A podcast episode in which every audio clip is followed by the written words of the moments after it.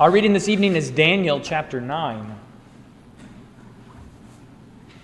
In the first year of Darius, the son of Ahasuerus, by descent a Mede, who was made king over the realm of the Chaldeans, in the first year of his reign, I, Daniel, perceived in the books the number of years that, according to the word of the Lord to Jeremiah the prophet, must pass before the end of the desolations of Jerusalem, namely 70 years. Then I turned my face to the Lord God, seeking him by prayer and pleas for mercy with fasting and sackcloth and ashes. I prayed to the Lord my God and made confession, saying, O Lord, the great and awesome God who keeps covenant and steadfast love with those who love him and keep his commandments, we have sinned and done wrong and acted wickedly and rebelled, turning aside from your commandments and rules. We have not listened to your servants the prophets who spoke in your name to our kings, our princes, and our fathers, and to all the people of the land. To you, O Lord, belongs righteousness, but to us, open shame, as at this day, to the men of Judah, to the inhabitants of Jerusalem, and to all Israel, those who are near and those who are far away, in all the lands to which you have driven them, because of the treachery that they have committed against you. To us, O Lord, belongs open shame to our kings, to our princes, and to our fathers, because we have sinned against you. To the Lord our God belong mercy and forgiveness. For we have rebelled against him and have not obeyed the voice of the Lord our God by walking in his laws, which he set before us by his servants, the prophets. All Israel has transgressed your law and turned aside, refusing to obey your voice. And the curse and oath that are written in the law of Moses, the servant of God, have been poured out upon us because we have sinned against him.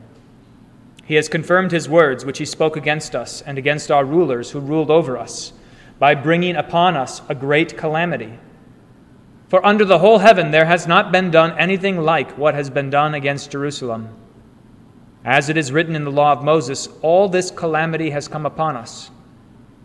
Yet we have not entreated the favor of the Lord our God, turning from our iniquities and gaining insight by your truth. Therefore, the Lord has kept ready the calamity and has brought it upon us. For the Lord our God is righteous in all the works that he has done, and we have not obeyed his voice. And now, O Lord our God, who brought your people out of the land of Egypt with a mighty hand, and have made a name for yourself, as at this day we have sinned, we have done wickedly. O Lord, according to all your righteous acts, let your anger and your wrath turn away from your city Jerusalem, your holy hill because for our sins and for the iniquities of our fathers, Jerusalem and your people have become a byword among all who are around us. Now, therefore, O our God, listen to the prayer of your servant and to his pleas for mercy. And for your own sake, O Lord, make your face to shine upon your sanctuary, which is desolate. O my God, incline your ear and hear. Open your eyes and see our desolations, and the city that is called by your name. For we do not present our pleas before you because of our righteousness, but because of your great mercy. O Lord, hear. O Lord, forgive. O Lord, pay attention and act.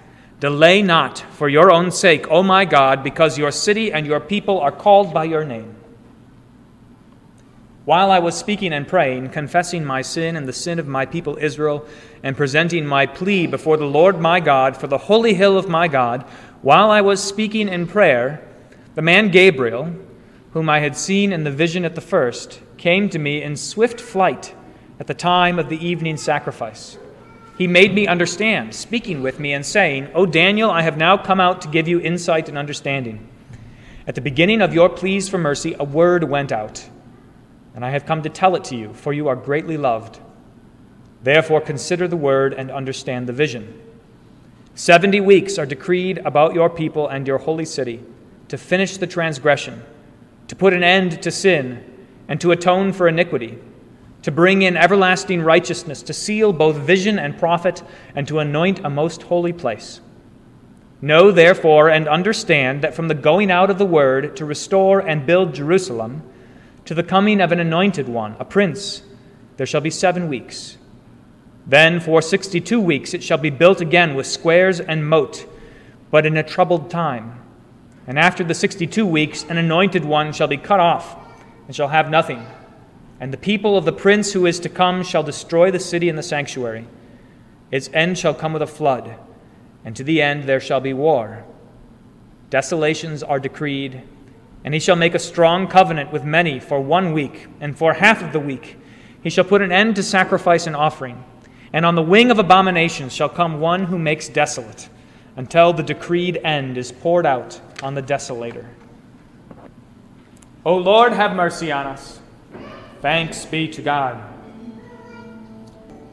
In the name of the Father, and of the Son, and of the Holy Spirit, Amen. Of all people, of all people in Babylon, Daniel, you would think, would be the last one who would need to pray this prayer, confessing his sin. After all, Daniel was the one who withstood the mouths of the lions, who looked Darius in the eye and said, I'm going to pray to my God, my God alone. He's the one who looked him in the eye and did not fear the lions, but trusted that God would preserve him. Daniel, who prayed steadfastly three times a day, not changing his pattern whatsoever, despite what the king decreed. Daniel, a faithful man. Daniel, wise and righteous. Daniel, now in his old age, he was the last one you'd expect who should say, We have sinned.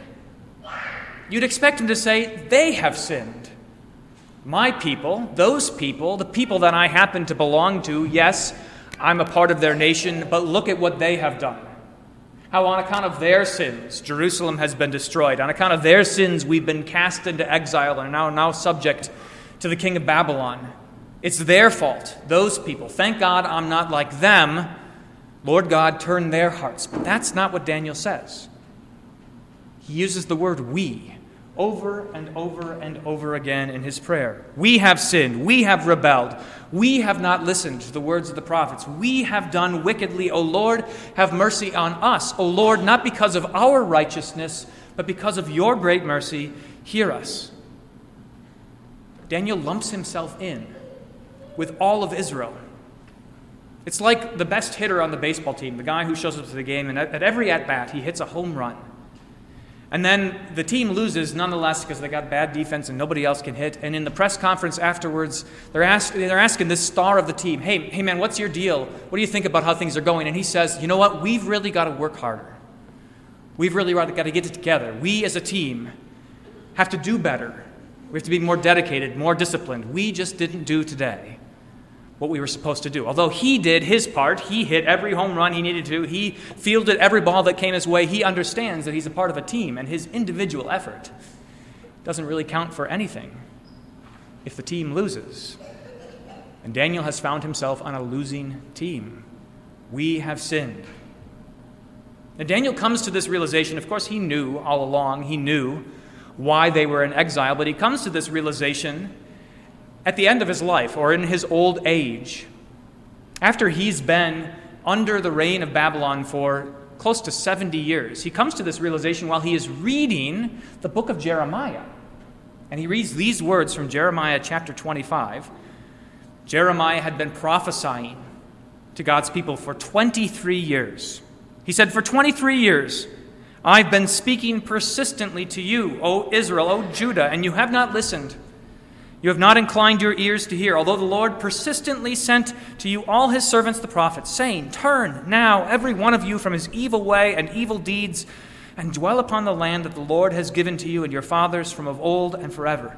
Do not go after other gods, to serve and worship them, or provoke me to anger with the work of your hands. Then I will do you no harm. Yet, Jeremiah says, Yet you have not listened to me, declares the Lord that you might provoke me to anger with the work of your hands to your own harm.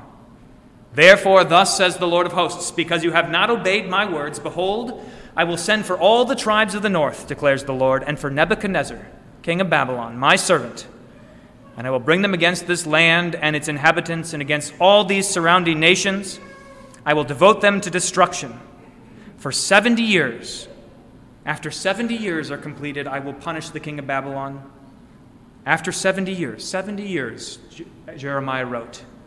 70 years after Nebuchadnezzar was to conquer Babylon, 70 years after Daniel arrived in Babylon, the destruction, the desolation would be over. And it's been nearly 70 years, and Daniel opens the book of the scroll. He reads in Jeremiah these words, and he knows that the time is coming short. He knows that soon the destruction is over. And what does he do? He prays. He prays, even though God has already said that he would do this. Although God has already said that he would restore his people to Jerusalem, that he'd return them to their homeland, Daniel prays and he confesses. He says, We have sinned. We have not asked for your help. We have been treacherous.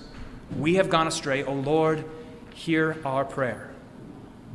He confesses this guilt, this corporate guilt, just like his ancestors did. Abraham, who prays for the people of Sodom and Gomorrah, praying for the sparing of any righteous man. Like Moses, who says, Lord, if you're going to blot out the people of Israel, blot out my name also from that book. Daniel prays because he knows that salvation belongs to God and that God has promised to give salvation to his people. So he puts on sackcloth and he covers himself in ashes and he fasts and he prays. And he describes who God is. This is the basis of his prayer. You, O Lord, are righteous and holy. You keep your promises. We are faithless. You are merciful and we are wicked. You have given us good commands, and we have turned aside to follow our own way. You sent us the prophets to call us back. You gave us your word, and we did not listen. You have been righteous, and we have been shameful. You've been merciful and forgiving, and we have been rebellious and disobedient. We deserve, Daniel says, we deserve exactly what we have gotten. We have a lot to learn from Daniel at every turn in the history of the world, God's people get what is coming to them. At every turn in the history of the world, God's people are just like the people of Israel who complain and who moan and who think that they don't deserve what they've gotten, who think that things ought to be better for them, who think that God has abandoned them or forsaken them, despite anything that they might have done. Just like the people of Israel, the people of God always do that. They always forget, they always turn away.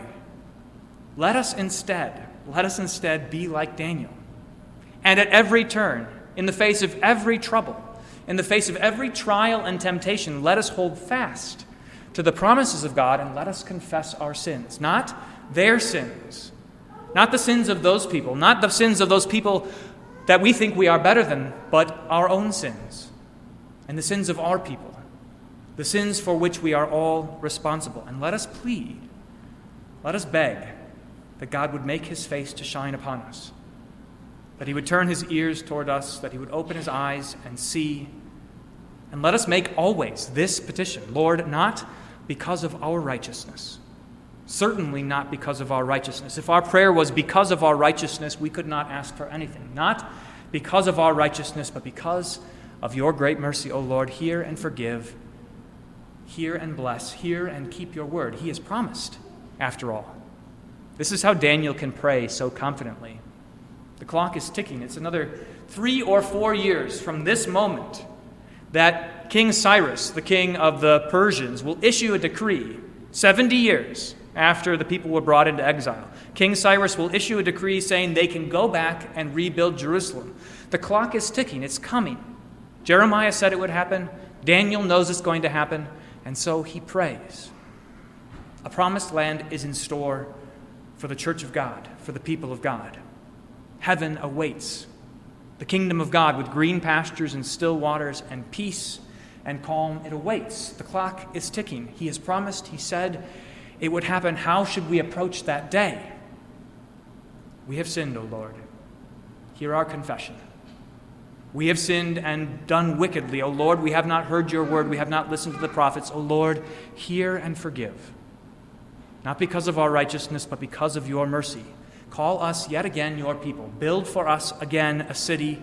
Grant us again your mercy and peace and salvation. Pray. As Daniel prayed, let us be faithful like Daniel. And let us be confident like Daniel was. That's how, again, he was able to face those lions not because of his righteousness, because of the mercy of God. In the name of the Father, and of the Son, and of the Holy Spirit, Amen.